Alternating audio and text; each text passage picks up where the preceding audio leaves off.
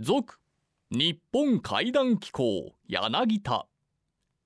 こちらの配信用ソフトは ABC ラジオ日本怪談機構柳田の過去音源プラス。惜しくもオンエアされなかったスタジオトークや当番組スタッフが現地取材をしてかき集めた蛍町妖怪の話などをたっぷりとお送りいたします。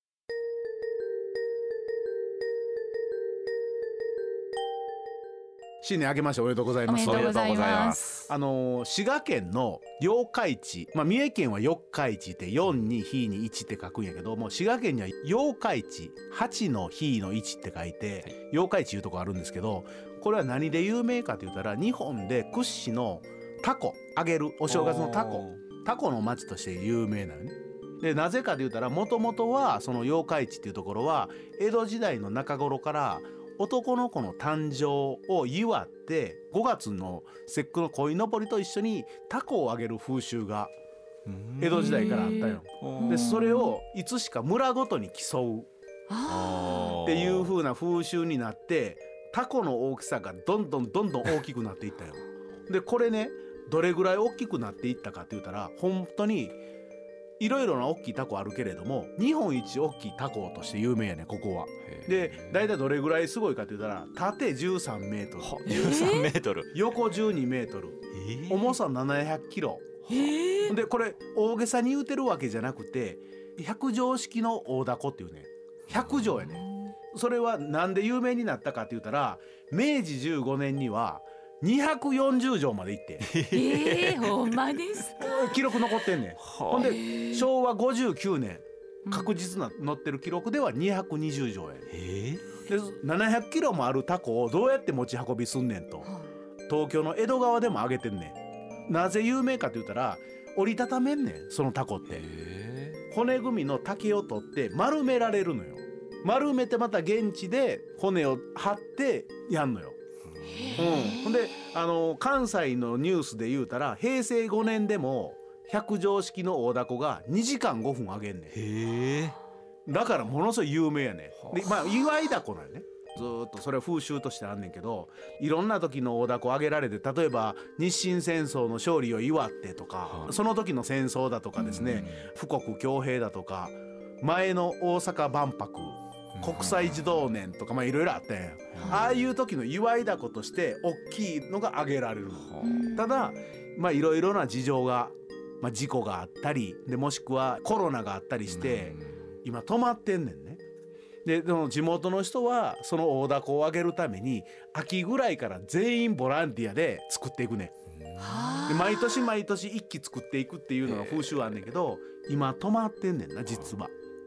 だから僕はちょっと妖怪というよりかこれはもう希望の光として思うんやけど今でも今年の1月の牛三時には大凧上がってたらええなと、ううん。ん、700キロぐらいの百畳式の大凧がこう上がってたら幸せな感じするなと、怖いというよりかそのはい。民衆の気持ちがこう大凧を上げてたらん。ええな。今年のに2024年もええ年になるやろなと。うんいうような感じで百畳の大凧というのを上げてみました。というわけでこの後は ABC ラジオ日本怪談機構柳田第40夜の放送音源をお聞きください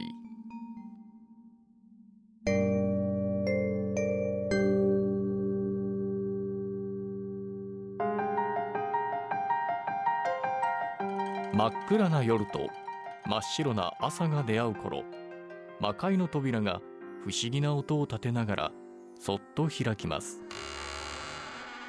ゆっくりとゆっくりと扉の中へ足を踏み入れてみてください。日本怪談機構柳田。この番組の任務は古から伝わる豊かな文化。民族学を創始した柳田国夫イズムを継承するべく全国各地に埋もれている。怪談奇談地元だけに脈々と伝承されている言い伝えなど。我々の理解を超えた非科学的現象を音声データとして100年後の未来へ残すこと。日本怪談機構柳田。季節外れの怪談3本立て祭り。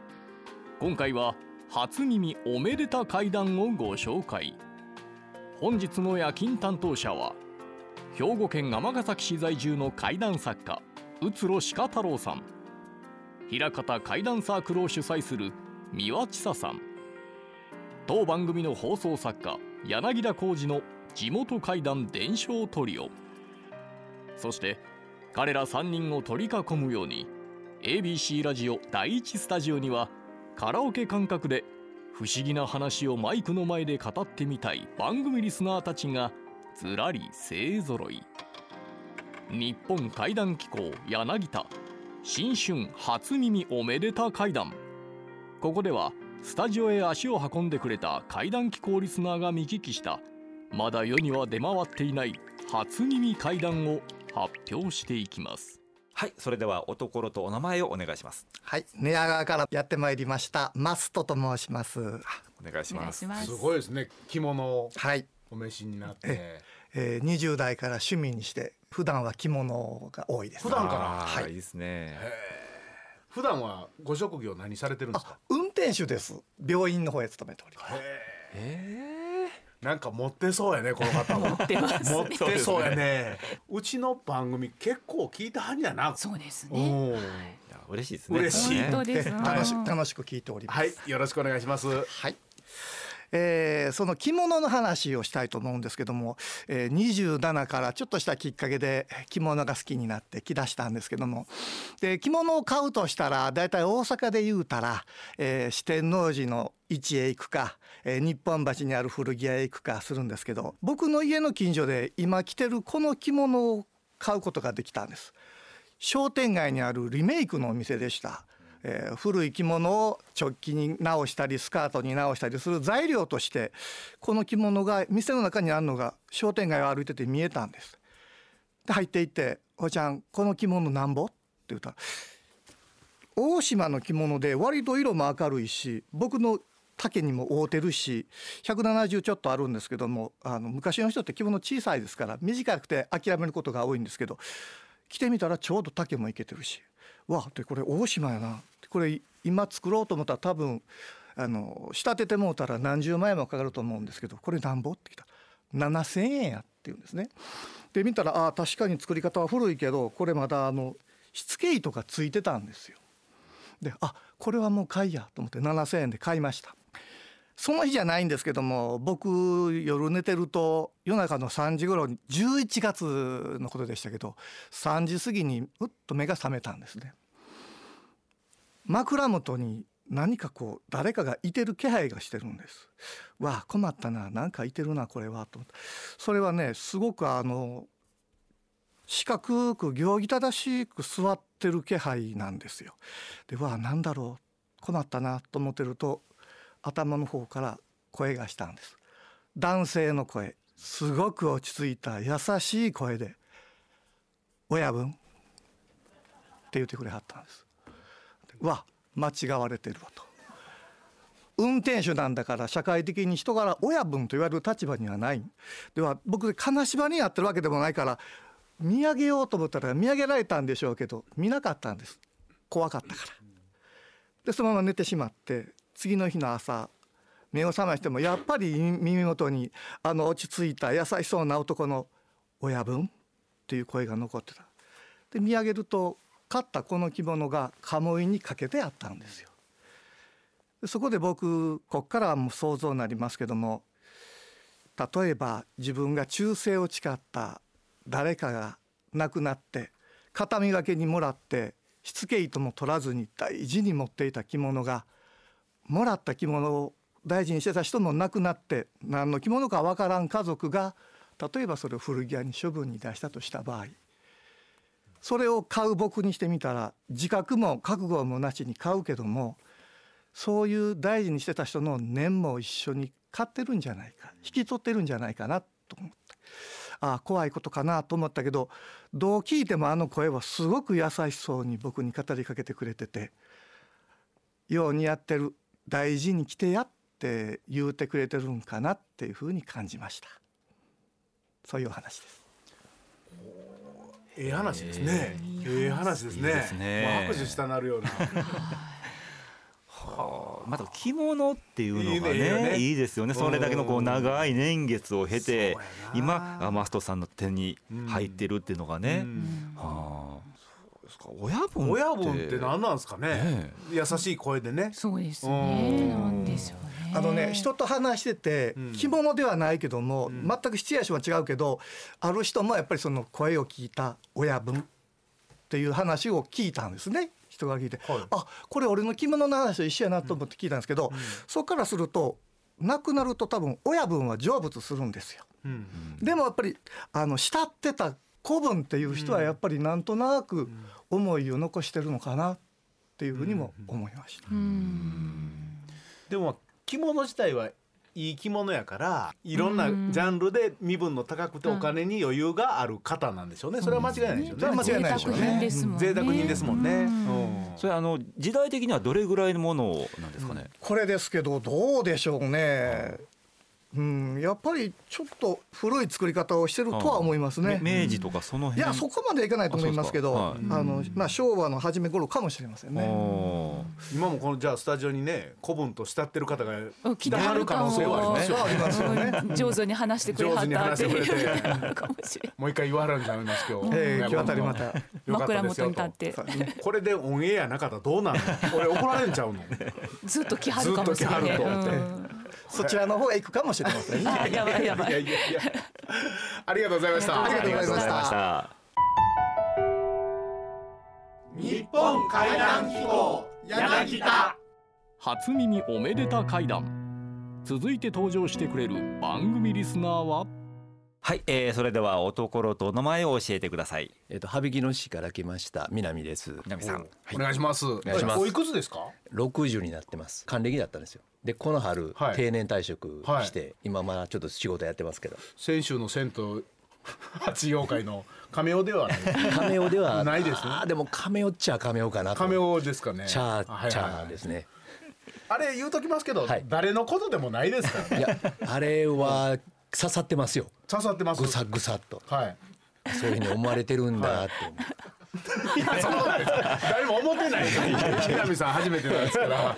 初めてですから、はい。あんまりでもいじるなよと。はい。でも会談した後にはちょっと言いますよあのねいじってもらう方がホッとするんですよ、あわかりました。放りっぱなしは嫌や。はいわかりました。じゃあお願いします、えっと、あの僕はあの階段というよりもプロの方々にどうしたらいいかっていうのを教えてもらいたいなと思っててちょっと来たんですけどねあの何かと言いますと僕じゃないんですけどあの5年ほど前に亡くなった僕の母から僕の娘とか妻が聞いたらしいんですけどうちの家のずっと前に、えっと、龍神さんの祠があったと。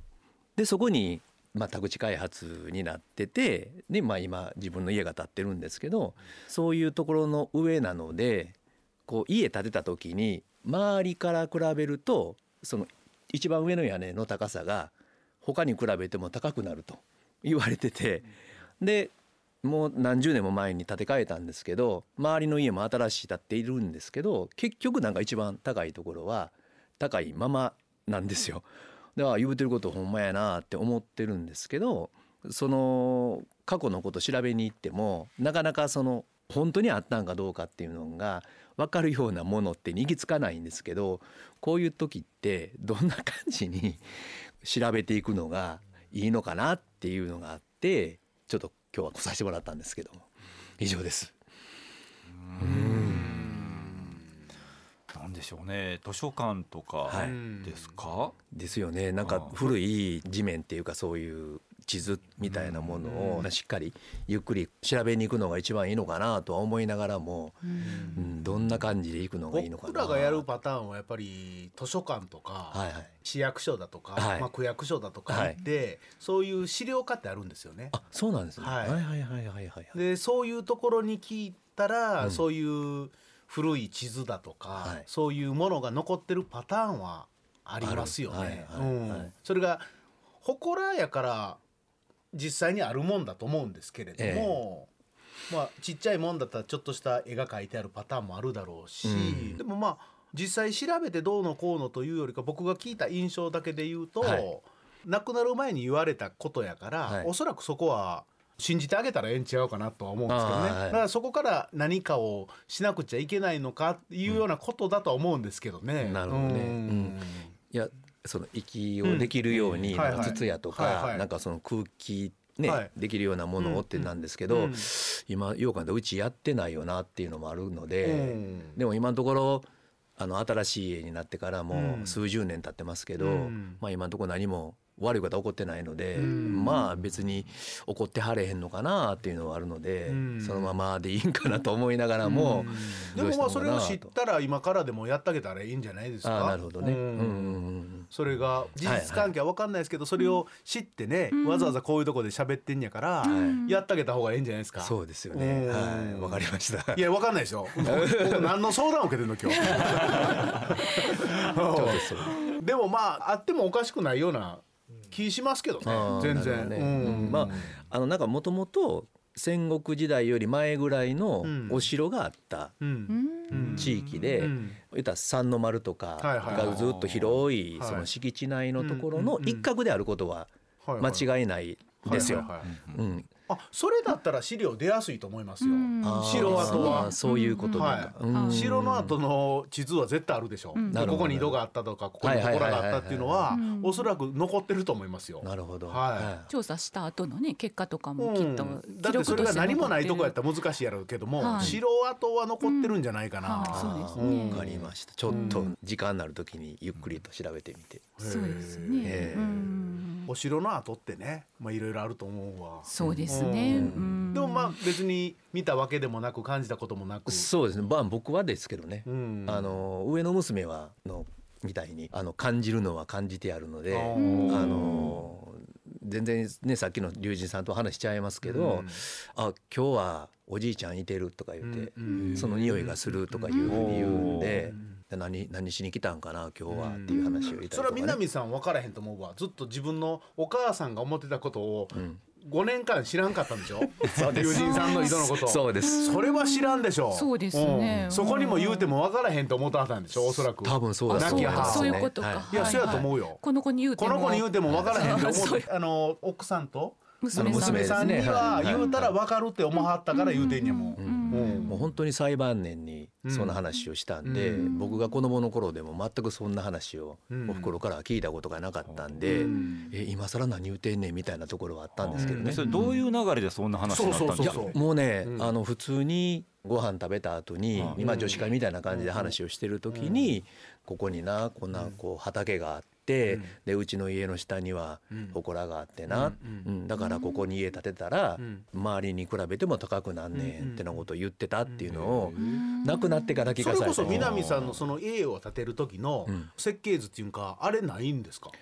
一回登記をちょっと変える時にうん。見たんですけど、うん。その時にあったのは、うん。家の前に大きな畑があって、うん古い農道みたいなのがあるっていう地図までは遡れたんですよ。うんでもその前のところが分からなくって、うんまあ、発見できたらいいじゃないですけど、ん見れたらいいのにでなおそらくそういう地域ははい。掘って、うちの実家もそうなんですけあど掘ることが義務付けられてるんですよ。あはい建てる前に史跡に建てる時には、だからお寺があったとしたら絶対それはやって、その資料は残ってるはずですよ。ああ、うん。ってことは市役所なり、はいあのどっかに行って、はいそういう資料課とかではい、あのそれは残ってると思います、ね。話聞いてみるのも手ってことですね。はいはいあわかりました。いいこと聞けた。はい、ありがたい。まあ相談のコーナーで した。ありがとうございました。ありがとうございました日本会談機構柳田。初耳おめでた会談続いて登場してくれる番組リスナーはおところとお名前をお願いします。岡山市から来ました黄昏時の光源氏と申します。よろしくお願いします。岡山から。遠路はるばるありがとうございます。新幹線で？えー、車です。車で、え岡山県ではい。日本会談機構聞いてる？もちろんです。ABC ラジオさんが好きなんで。うわはい。いやー岡山の人はもう全然普通の電波でね。そうですそうです、えでリアルタイムで聞いてはるんですか？あはい。リアルタイムで聞いてんの？ラジコでなくても普通のラジカセでもいいです。もう普通の車が一番聞きやすいんでもう多分タクシーの運転手さんとか、まあ、たくさん聞いてます。トラックの運転手さんとか、うん。はい、営業マンとか。光源氏さんは職業は会社の営業マンです。営業マンって言ったかって、うちの番組の時間営業ないでしょ？さすがに。ああそれ 2, 2時には入ってないですか？お昼のワイド番組聞いてますはいはい、けどはい、うちは録音して聞いてくれてんの録音なくと僕はあの、基本的にラジオ一日中かけてるんですラジカセは、うんうんうんうんはい。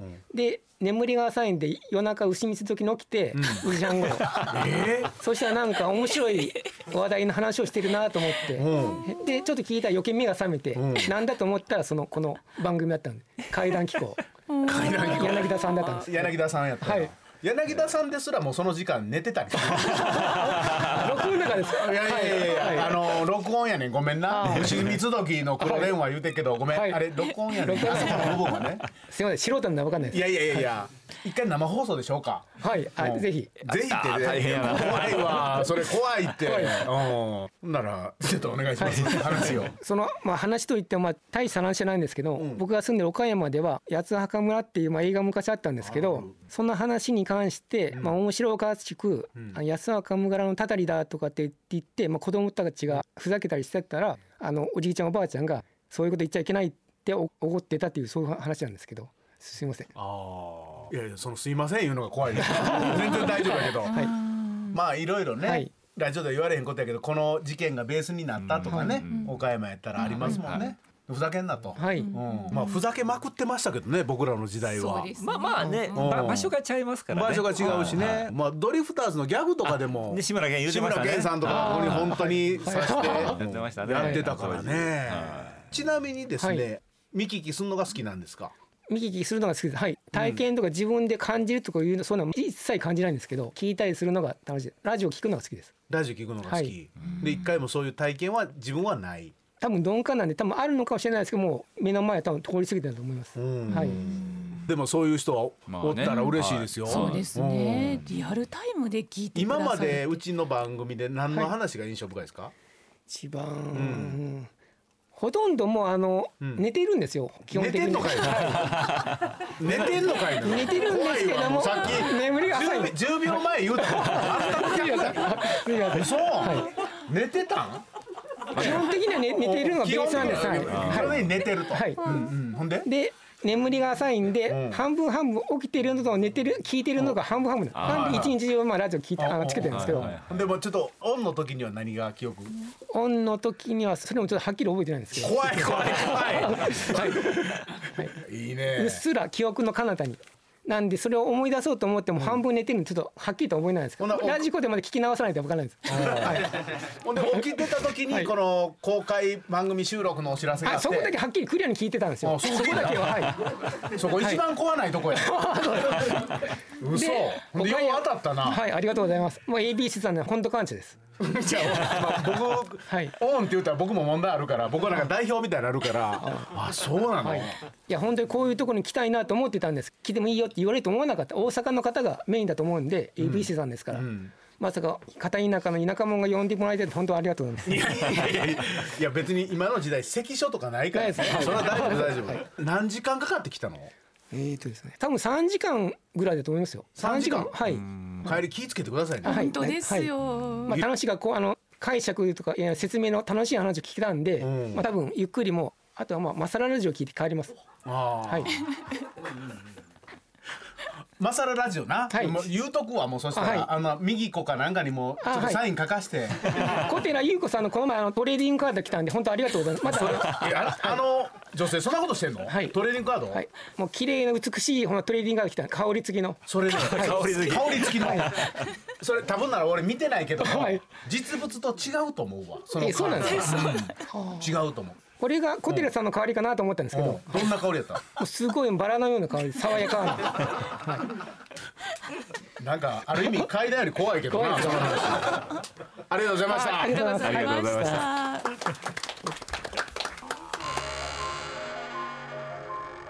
日本怪談機構柳田では全国47都道府県にお住まいの皆様からの地元だけに伝承されているちょっと昔のお話をお待ちしております。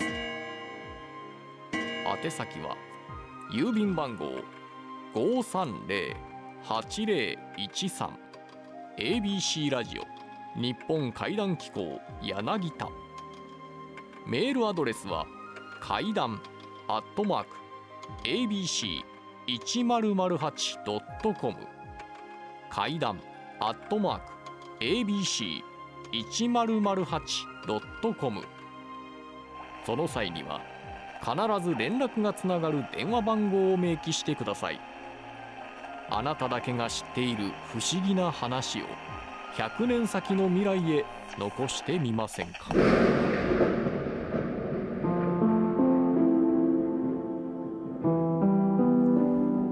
日本怪談機構柳田もいよいよ終盤。ここでは全国各地から寄せられたお便りを時間の許す限りご紹介してまいります。熊本県60代男性です。うちの亡くなった母親は死ぬ間際まで戦死した軍人さんが家族に別れを告げに来たと言っておりました。死ぬ直前には昨日とうとう迎えに来てくれたのでもうすぐお別れです。今までありがとうさんねと言いながら旅立ちました。そんなある日母は頻繁に枕元に立ち何か言い出そうな表情をする時があります。皆さんは身内が亡くなった後再び会うことってありますか？と。まあねないですね僕は。ない？ないですないです。あは私は一度父に会ったことがあります。い会ったことが？はい。え枕元じゃなくて、うん、あのーうん。自転車でちょっと出かけてて、ん。で帰りに街の中が静かになって、ん。車も走ってない人もおれへんみたいな普段車もたくさん通ってるのに、なんか不思議なこう状態になってて、うん。なんか異様に静かなうん街の通りになってでそこずっと自転車なんかおかしいなおかしいなと思いながら走ってたら、その道の向こうのそうね100メートルほど先をあの自転車乗った父がふっと横切ったんですよ。自転車自転車乗ったお父さんが横切った。そう横切ってでうんうちの家の方にすっと入ってったんです。うん。あうちの家の人間だけ外に出てるわみたいな感じで家に入って鍵開けて中に入ってあ父亡くなってるやんってその時思って。だその自転車に乗ってる父を見た時は全然その亡くなってるっていう感覚がなくて。生きてる感覚ないな。そうです。ああお父さん帰ってきたわぐらいの感覚だったのが家の中に入った途端いや死んでるやんって思ってで2階に上がってもうもちろん誰もいないし私一人しかいなくてその時は。で窓ガラガラって開けたらこう車が走っててこう人がざわざわしてるこう人の流れがあって一気に音が街の音が戻ってきたっていう感じがしていやーあれは何やってやろうっていうことが一度ありましおた父さんはその1年ほど前に亡くなっ亡くなって。たんですはいそうです。え命日とかなんですか？全然何も関係ない。成仏してる感じなの？お父さんって。多分してると思ういやいやいやいやどの辺まで聞いて？まだしてませんねんって。なんかそういうまだしてませんねんって言うてもあれやけど。いやごめんそういう意味で聞いたんじゃなくて。はいはい。もう安らかにあのあちらに行ったと思いますちゃんと。たん。やけど自転車乗ったお父さんがピューって横切っ入て、うん、家のひょって行ったん忘れもんちゃうか？かもしれへん。なんかねうん雨降ってきそうや。思って慌てて帰ってきたんかもしれん。でも本当に何が怖いかって言ったら美輪さんが自転車乗ってうん。ちゃんとしてる状態で見てるやんか、うですね。で家帰ってはって気づくパターンやん、はいそれってすごい怖いね。うん、だからその夜寝た時とかね寝起きとかこう頭がまだぼやってしてる時とかだったらまだちょっと夢の延長かなとかってあるけど。あるあるあるうん、だからその金縛りになってる時とか。うんやったらわかるけど、ほんまに普通に出かけて帰り道、あ父が横切ったって思って。状況もなんか変じゃないですか。誰も人がいなくなってみたいなね。だからそれってその亡くなったお父さんが出てきたというよりはお父さんがまだ生きていた頃に戻ったんじゃないですか？美輪さんの方が。私が？はい。だから時系列が逆にいったんちゃうかな。私だけがそこに入っうんちゃった。そうやと思うほんで戻った時帰ってこれて。戻戻った時にスッと戻ってんとう思う、ん。音が窓開けて音が入ってきた時に今の現実世界にあ戻る。の時空の空間に行ったんちゃうかな。だからお父さんが入ったというよりか美輪さんがどっか行ってんと思うで。うん。その話で、かもしれない。お父さん見たっていうよりかはなんか過去に美輪さんが行ったって話行ちゃうかったんかな。そうね。いなんかやね過去のー今ここは現実。ここはここは現実。さあ2023年さあそれはどうでしょう。あーえー、そうなの。2024やね。24年。うん。はい。ああ年が明けてしまいましたね。は こんな話から始まんの今年。いえー、そうか。え縁起悪いかな。えいやいやいやいやいやいい話ですなんかお父さん別に何も悪ないやん、うん。お父さん普通に道横切って家入っていかはっただけよあそうそうそうそれをほんなら逆回しにしたら怖いな。美輪さんが窓閉めるところからやったらまた戻んのちゃう巻き戻しにやったら。そう？うん。そうですかね。わからない不思議な話やな。そうですうん。ねちょっとその話を聞いたことないパターンやわ僕も。うん。あんまりそうですね。枕元に立つとかうん夢で話したりするのはあるよ僕は。はいはいまあ電話かかってくるとかね。うん。なんか。うん。電話かかってくるパターンもあるし前ロフトプラスワンやったっけ？僕そその話言ったことあるよねあのこの間父親が出てきた話とか言って。あはいはい。全然しょうもない話で出てきた話。はいはいはい3ありま月したね3日生まれの親父がは急に出てきて「浩二」って「わし3月3日生まれ覚えてっか」って「診断6月6日やね珍しいパターンやろ」言うて消えていって。で俺がほんまに「それがどないしたん?」言うて起きたんよほんで言いそうな親父やねしかも親父出てきたんそれ1回だけやで母親は時々出てくるね。でもね出てきた時には分からへんよね人間って。そのさっきの自転車で横切ったお父さんと一緒で生きてるもんやと思って、あうんうん。お母ちゃんやってはい。思ってるよね、はい。でなんかのふとした拍子にあれ？この人死んでんねんなって思う時はあるよね。夢の中とはいえ。あれ夢やったんかとかね、うん、というのはすごいある。うん大概終わってから気づくんですよね。あ亡くなってはったわとそうそうそうそうかこの間葬式行ったやんみたいなね。うん。はうん、そうそうそうそう。出てきた時にこいつ死んだとは思わへんもんね、うん。普通に喋ってるもんね、その時にギャーじゃないんですよ。いや何も思わへん、うん。うん。受け入れてる。知らん人が出てきたら怖いでああうん。でも知ってる人が出てくるんで何にも怖ない。うんそうですよね。僕もなんか聞いた話で、うんまああるお宅でねそこのあの旦那さんが休みやったから寝転がってテレビ見とったんですね昼間、そしたら襖がスーって開いて、うん。隣の奥さんが顔を出したらしいんですよ。うん。でああと思って。でそれはあのその男性の奥さんとすごく仲が良かったんでお互い勝手に家に入ったり出たりしてたらしいんですそういう間柄やったんです。だから「あうちの家内今買い物行ってますわ」言うたらその隣の奥さんはニコって笑って引っ込んだんですね。でその後、まあ5分ほどして奥さん帰ってきはって「でさっきあの隣の奥さん来はったよ」って言ったら「何言うてんのあんた」1週間ほど前に亡くなったからお葬式やったやないの」って言われて「あほんまやわ」って思い出してっていうような話を聞いたことあります。だいたいそういうパターンなんですよね。見た時は気がつかない。うん。不思議にう思わない。ちのね亡くなった親父はねもっと変わっててね今に僕が高校2年生の時におばあちゃんが死ぬのよねでうちの親父もまだ生きてたしうちの母親もまだ生きてた頃の話ね。うちの親父が今で普通に寝てたんよ、寝てた時に夢で死んだおばあちゃんが出てきたっていうね。でそこからちょっと話がおかしなんだけど夢で見てたのか親父曰くなんかピンポンって押されて玄関先に行ったっていうのがちょっと今になったらよう分からへんだけど親父が言う曰くうち玄関がねこのドアのこう引く玄関じゃなくてこう横の玄関や、ガラスになったうん。すりガラスみたいな玄関なんよ。でそこに親父が行ったらしいねそれが本当に行ったのか夢の中で行ったのか分からへんけれども言うのやね開けた時にうちのばあちゃんが立っててほんでさっきの話じゃないけれどもあのほんまにいろいろ喧嘩してねうち親父養子やねんか。養子やからいろいろ喧嘩したけども「ありがとうね」って言って向こうがお辞儀したらしいのよ。その時に親父曰くなガラスのところにねめちゃめちゃ大きい1メートル90ぐらいある男の影と赤ん坊を抱いた人影が見えんねんって。おばあちゃんは見えてんねん。開けたところで。で全部開けりゃええねんけどちょこっとしか開けてないねん。知ってるおばあちゃんは見えてんねんけど背の大きい人と赤ちゃん抱いた人は影しか見えへんねん。でそのことを普通の霊感も何にも信じひんような親父がうちの母親に言いよってんそのこと。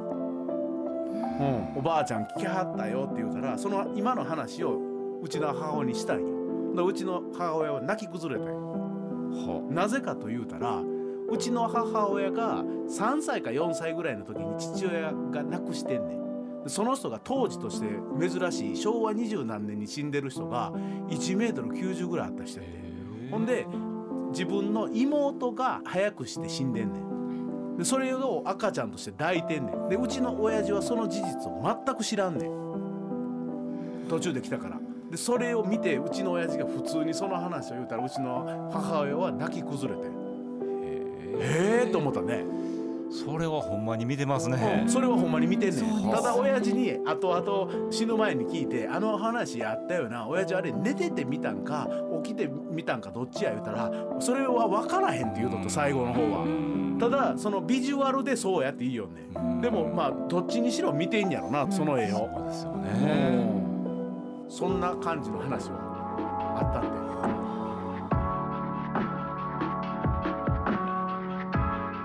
百鬼夜行の魔物たちが真っ白な朝に少しずつ少しずつ飲み込まれていく頃今週の日本怪談機構柳田はこれにてしばしのお別れ。それでは最後に日本民族学の祖柳田国夫が残した言葉でお別れしましょう。我々が空想で描いてみる世界よりも隠れた現実の方がはるかに物深い。日本怪談機構柳田。番組ナビゲーターは小早川秀樹でした。